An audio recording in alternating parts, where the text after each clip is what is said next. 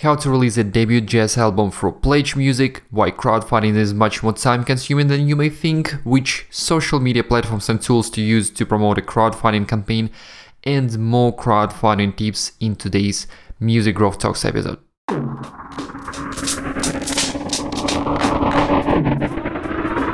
You're listening to Music Growth Talks, the podcast for musicpreneurs, with Andrew Apanov.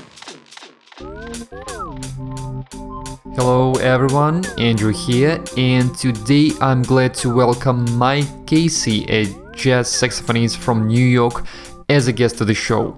He released his debut album, The Sound of Surprise, live at the Side Door earlier this year, supporting it through Pledge Music. He reached over one hundred percent of the goal in under thirty days, and uh, he's here with us today to share how it's worked out and how you can repeat his success. I really like this case study as it's real, achievable, something any of you can do. It doesn't mean it's easy, not at all, and I want you to think ten times before starting a crowdfunding campaign. But I also want you to see that you can do it if you're ready to commit in full. And while we're on that topic, a pure coincidence actually, but I just relaunched my Patreon page. So now there is a very specific way for you to support this show. Please go to patreon.com forward slash Andrew Apanov or musicians web keeper dot com. It will redirect you to the Patreon page, and consider becoming a patron for as little as a dollar per month. It will mean a lot to me, while I also offer some quite unique and cool perks as well. So go check it out at patreon.com forward slash Andrew Apanov. Thank you, and here we go. Mike, welcome to Music Growth Talks. I'm excited to have you on the show. Always a pleasure to talk to uh, and indie musicians who have some something interesting to share with our audience. Uh, welcome to the show, and let me know how you're doing.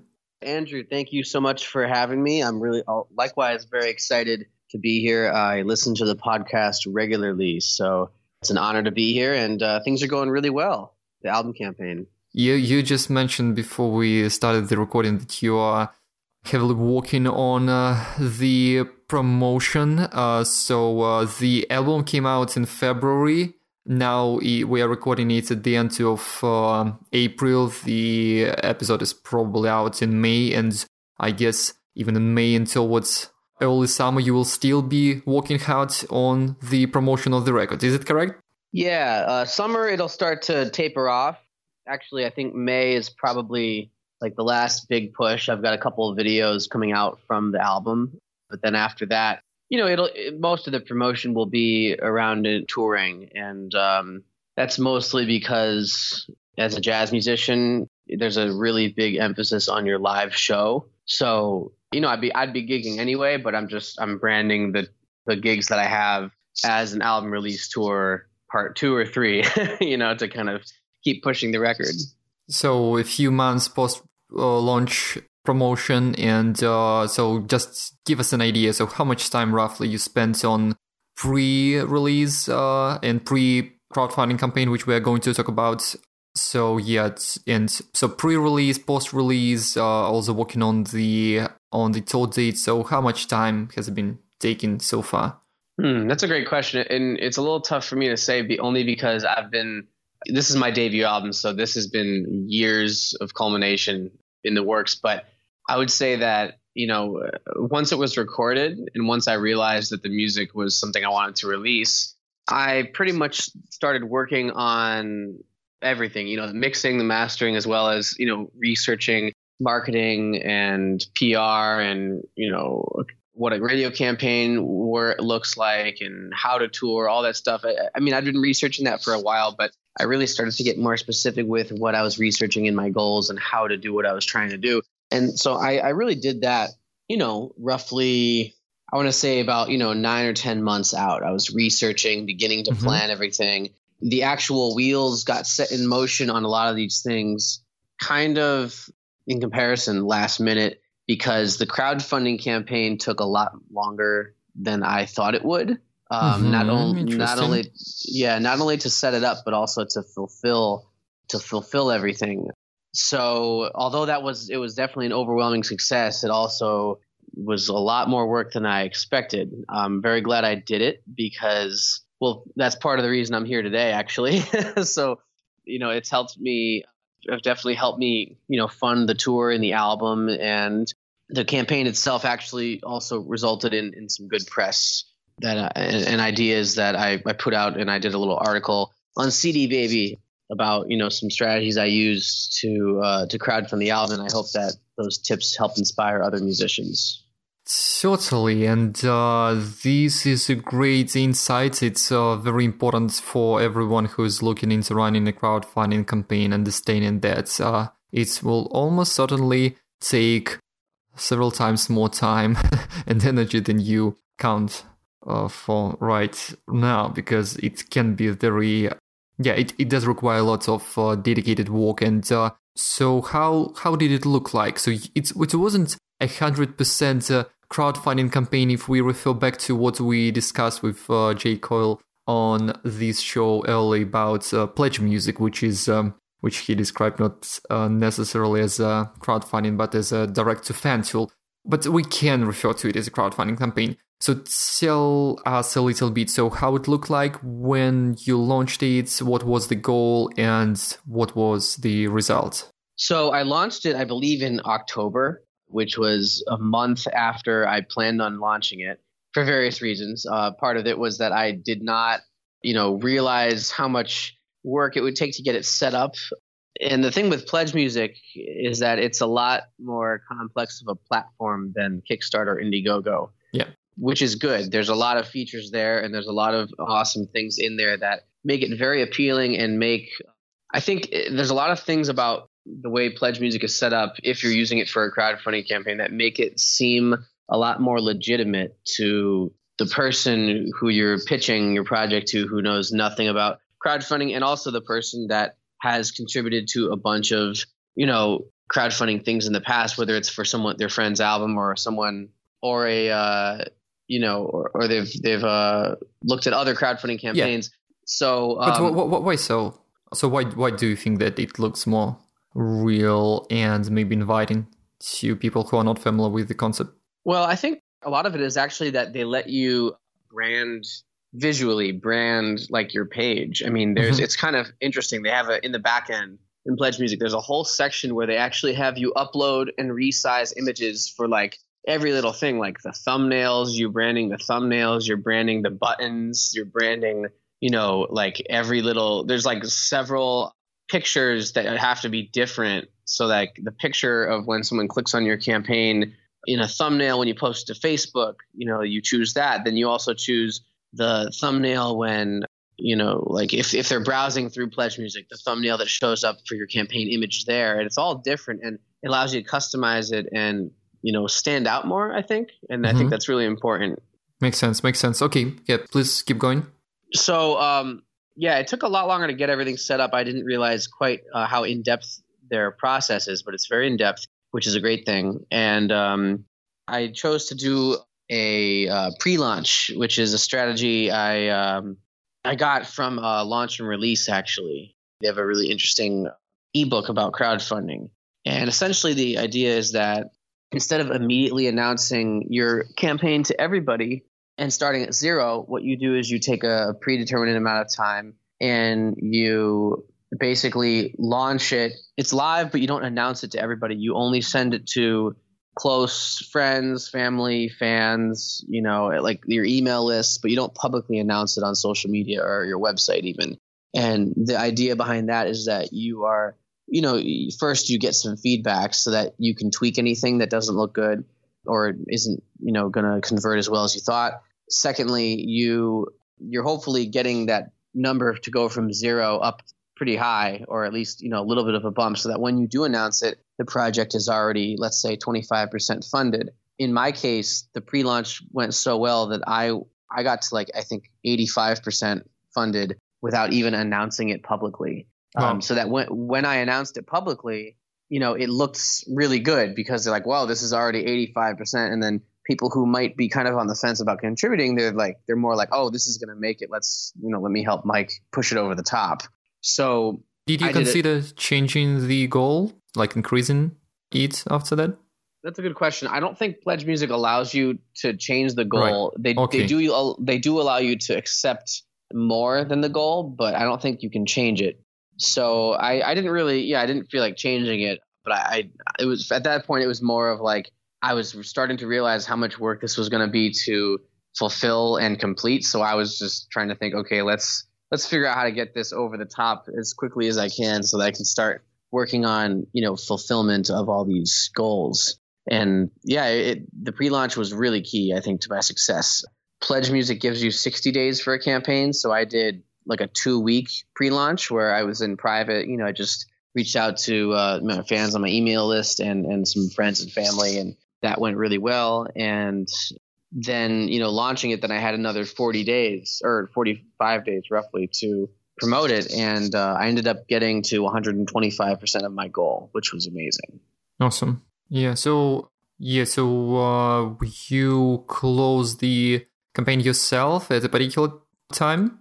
Yes. Yeah. I actually, I finished uh, delivering everything about a month ago. So it was, you know, October to like early April, you know, that was like the life of the campaign. And even, I guess, actually, you know what? Not even, it was really like September, because September was when I started setting it up. It took me a whole month to like set everything up and get it ready to go. And then, then in October, I did pre-launch. And then from there, you know, then it went, it was going from there. Uh, very interesting on the pre-launch strategy. It makes a lot of sense. I really like the approach also because you make your existing fans feel special and they may be more interested and inclined to participate because of the personal outreach and just being the first to support you. And uh, so somewhat generally clear on, on what you did in this phase. During those months while the campaign was active and you were fulfilling the, the what's the right word at Pledge Music for, not the Rewards, rewards, is it it or the products, what your pledges uh, sign pledges, up for? Yeah. yeah. So I guess you, uh, you, so you're still working on marketing the campaign and trying to get new people involved. So how how did that look like, and how much time did you have to spend on creating new content for uh, your pledges? That's a good question. I, uh, I I wish I measured actually all the time I spent so that I knew, but. Content for the pledgers, a lot of it was content that I already had made. So one thing I did is I would uh, I'd share like a snippet of a song on the album, or mm-hmm. I would a snippet of a video, or you know, if I got some press, I'd you know update press in there. Or every time I got a new tour date officially booked, I'd say, hey, just announcing this one, and now there's also V I P tickets available for this show in the campaign. And that actually helped drive some V I P ticket sales, which was great. Another thing I did was during all this, I, I was actually working on a bunch of new music because the first Connecticut album release show was at the club we recorded the album at, the Side Door. And I was working on new music because this show provided another opportunity to record again and maybe get albums three and four, because this first album, it's actually only half of what we got a year ago, roughly uh-huh. a year and change ago. We actually did a live show. We played sixteen songs and we got fourteen songs in one night. So seven of them are on The Sound of Surprise, and the other seven are going to be released next year on my sophomore album. So this this show we did at the Side Door in February, that was an, an opportunity to record a lot of new music. So I was trying to take advantage of that opportunity. So what I would do is I would share little snippets uh, from, you know, from writing sessions actually, and just say, you know, me sitting at the piano playing an arrangement of Nat King Cole's Unforgettable that I was working on, for example. And upload that to the campaign and show people, hey, you know, just a sneak peek of what you'll be hearing on the tour and the Side Door show. Like, you know, check it out, and they would get more engaged. Awesome. So, have you have you been using uh, social media platforms actively? It's w- which one specifically, rather? So, which which platforms you focused on for uh, for, for the promotion of this campaign in particular? Well, for the campaign in particular, um, I found Facebook. Like my personal Facebook page uh, was a big game changer there. I think Twitter helped and Instagram helped. My Facebook fan page didn't really do much. and I have I've grown quite dissatisfied with Facebook ads. I've ran a lot of them over I the hear. last you, you know six or seven yeah. months, and the Facebook ads did like basically nothing for the campaign. And as far as I can tell, aside from getting me like a lot of three second views on you know, music videos, Facebook ads are kind of not so good. I haven't really been that amazed. So don't be afraid to use your Facebook personal profile and upload video, because video is what every, every platform, native video. So upload the video directly to Facebook. That's how you're going to get the most uh, leverage right. in the newsfeed. So going back to what I kind of asked briefly earlier, but still, I'm I'm curious how how well uh, you could convert uh, your new fans and followers and listeners who like your sounds and the stuff you were putting out, who just discovered you while the campaign was on. So people who didn't know you before just discovered you. So uh, do you feel like you could convert a lot of such newcomers, let's say, for any of the channels you uh, used, uh, maybe sh- performances and uh, P R and social media and so on? Or yeah, maybe you've seen how much time roughly it takes to convert a new listener into a financial supporter. Yeah, yeah. What I have uh, on my website is actually a mailing list sign-up pop-up form that goes off after, you know, a certain amount of seconds.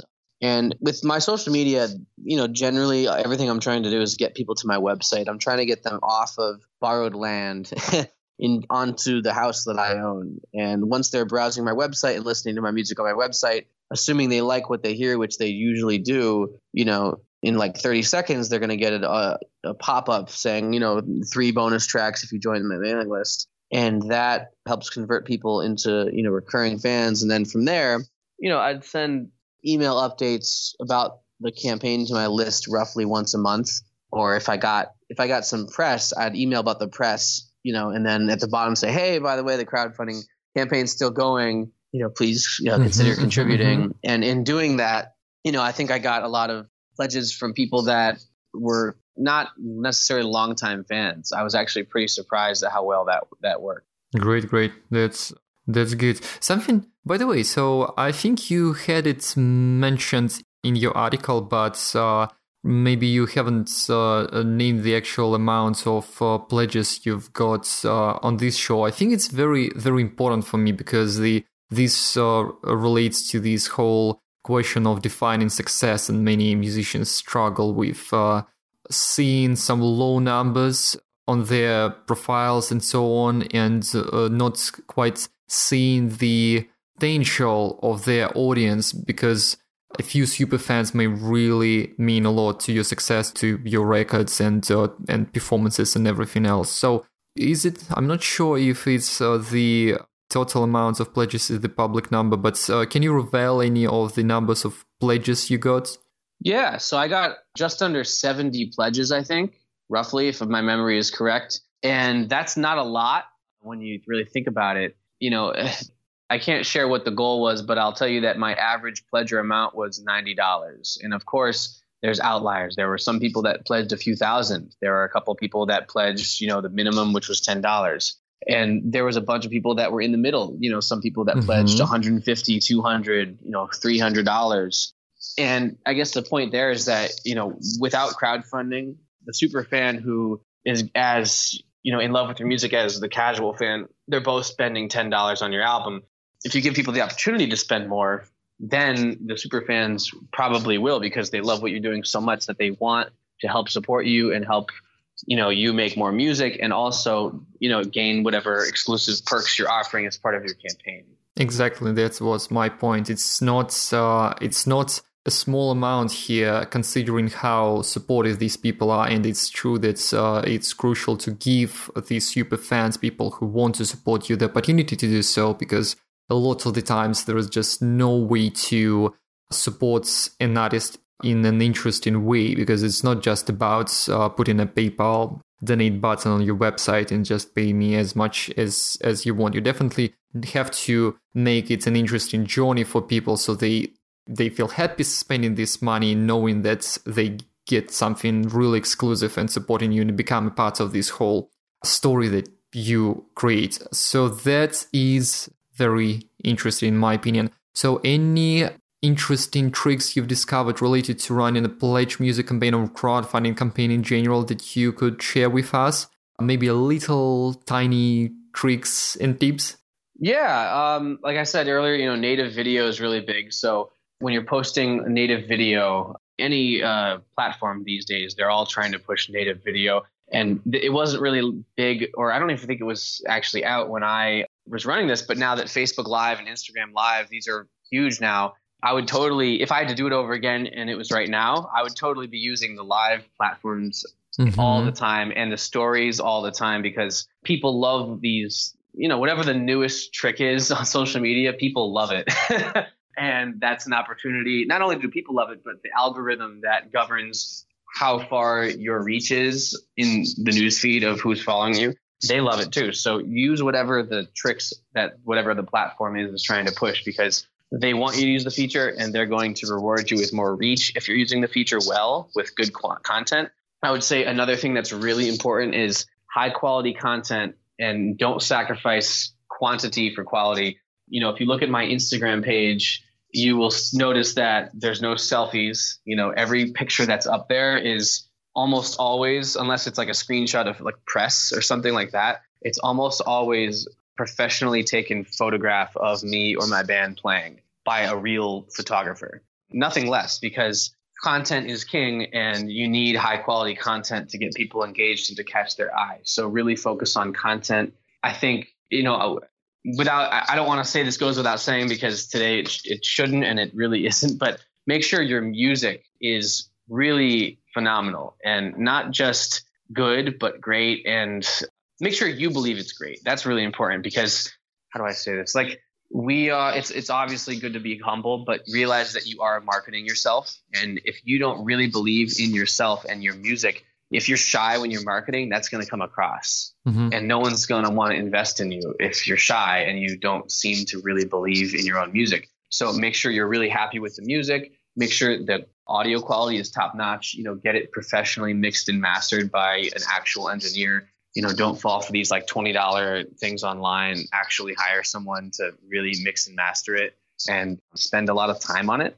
And I think it's also really important to, um, to have uh, a story and to be real. In my campaign video, which you can still see, I think, you know, on, on that, uh, that crowdfunding article, you'll see it's just me sitting in my chair in my apartment in Hartford, you know, uh, with like a blank wall with like a, you know, a poster hanging behind me. And that's really what my apartment looks like. It's like very bare bones. And I think having a real video where it's just you sitting and talking does a lot more for your cause than having like a professionally shot and edited video of you sitting in some fancy studio, because then it looks like you don't really, you know, it just, it comes across like corporate and not very real. I think the more authentic you can be and the more honest you can be, the better off you're going to be with your, with right, your message. Right, right. Yeah. So to sum up, yeah. So going back to what you mentioned, since I got you uh, clearly one hundred percent agreeing on what you mentioned. So you want to deliver high quality content. At the same time, sometimes it's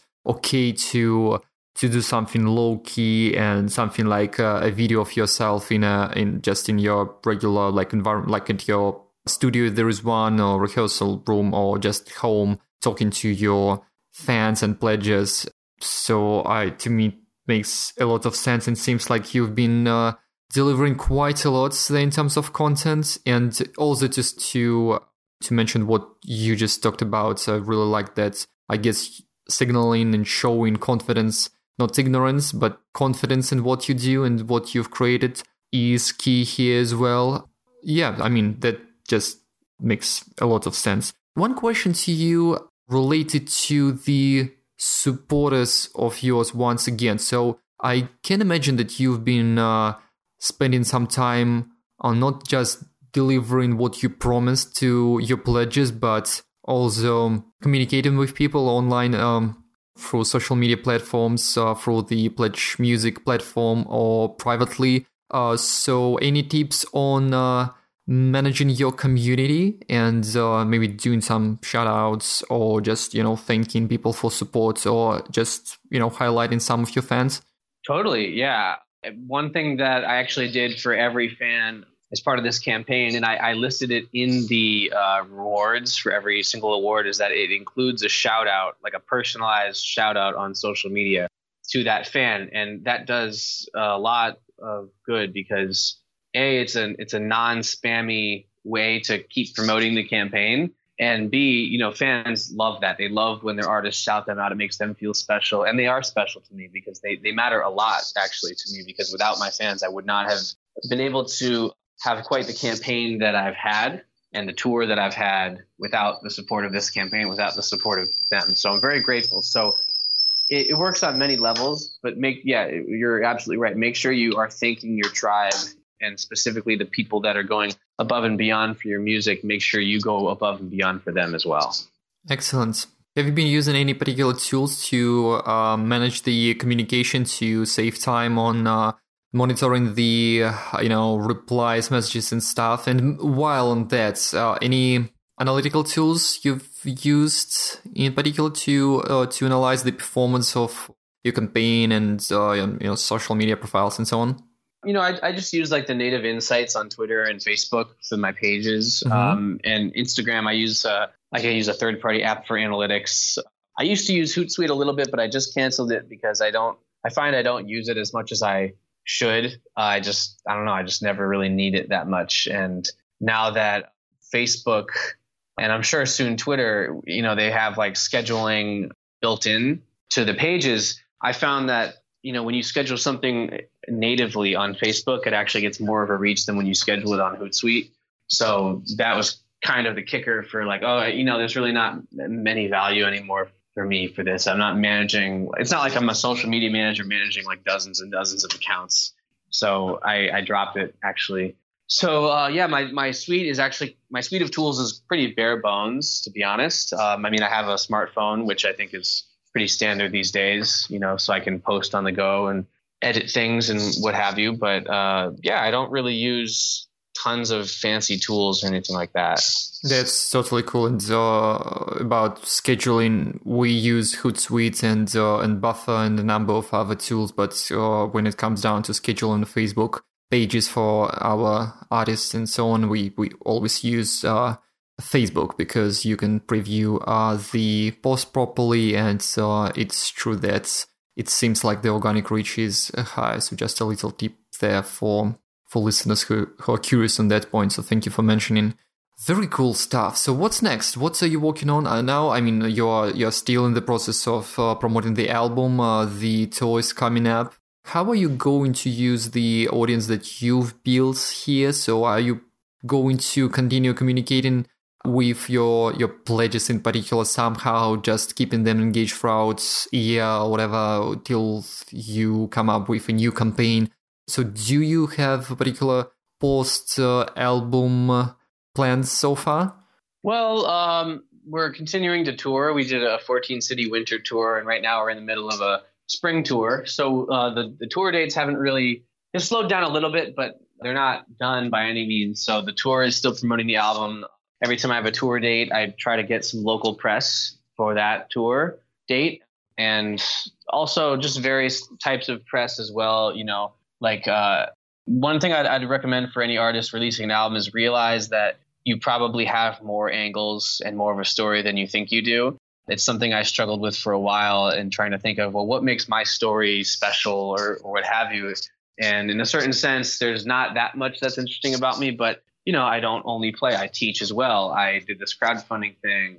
You know, the album itself, there's stories within the songs, which I'll get to in a second. So everything that you have, everything about you that you do is a story and is an angle that can be used for press.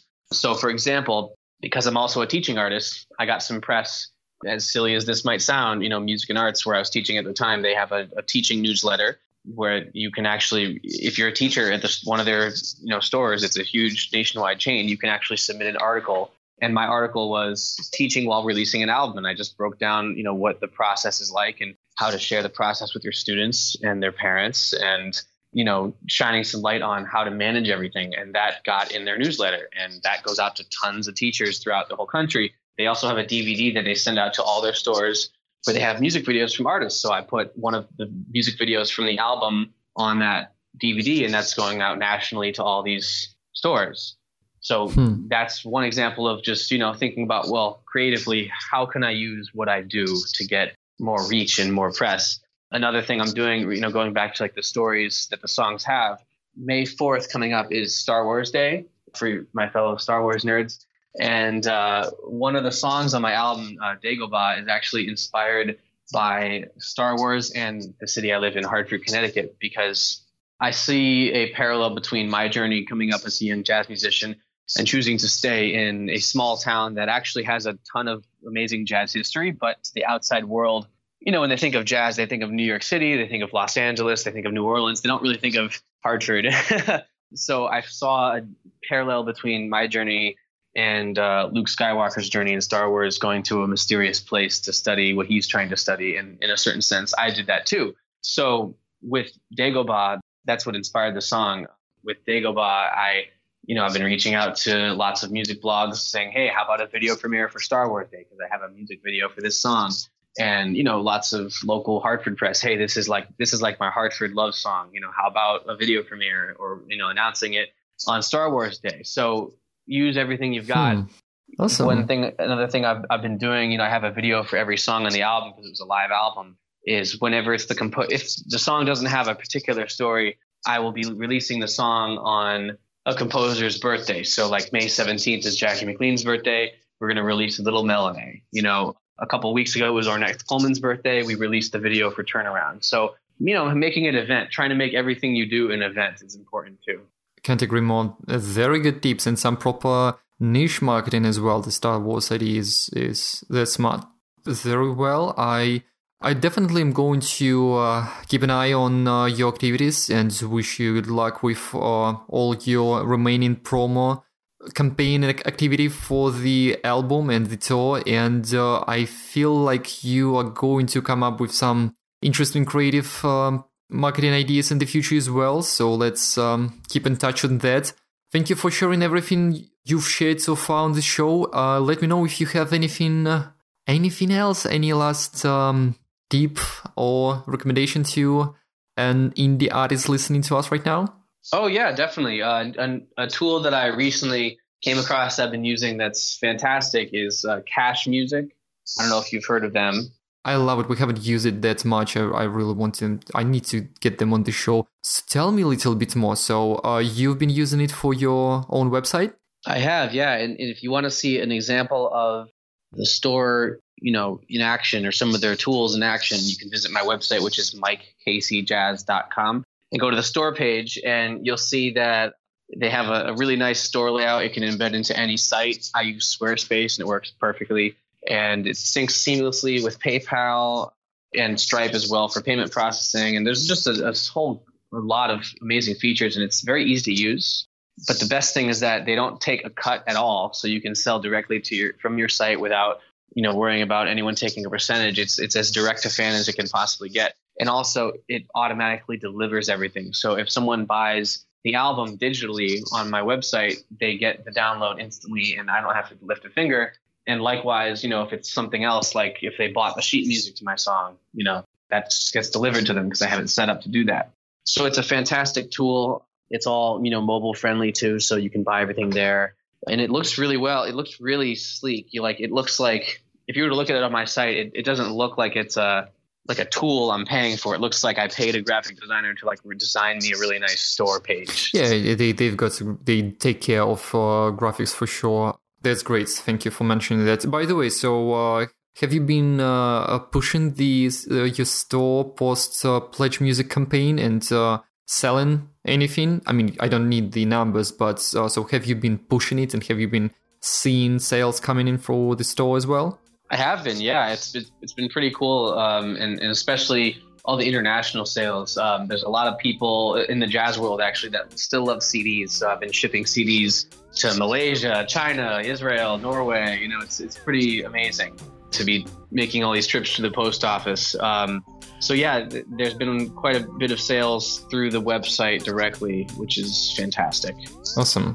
That's brilliant. Very well. So as usual, the links to your website and the Pledge Music campaign, which is now finished, but just to to take a look at the pledges you, uh, the, the, the rewards you had there and so on.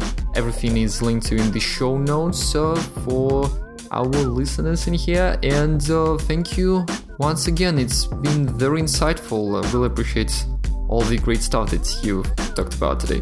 Likewise, Andrew, thank you so much for having me on the show. It's an honor, and I'm looking forward to listening back. Thank you. Thanks, Mike. And you, the listener, please go to music growth talks dot com or data music dot com for the show notes to these episodes. And if you have a cool success story to share, like the one with Mike today, please get in touch with me. Just drop an email at andrew at wispin dot co and let me know if you have something interesting to share uh, that you think our listeners will benefit from. And once again, there is now a way to help keeping this podcast alive and to make me deliver you more frequent shows by becoming a patron at patreon.com forward slash Andrew Apanov. Please go check it out, at least see uh, what I'm offering and doing there. Check out the rewards, check out the Music Growth Radio I just launched, and uh, I'm uh, something I'm going to announce properly on this podcast soon as well. And let me know if you have any questions. Uh, thank you, and till the next episodes of the Music Growth Talks podcast. You've been listening to Music Growth Talks with Andrew Apanov. Find more episodes and subscribe at music growth talks dot com.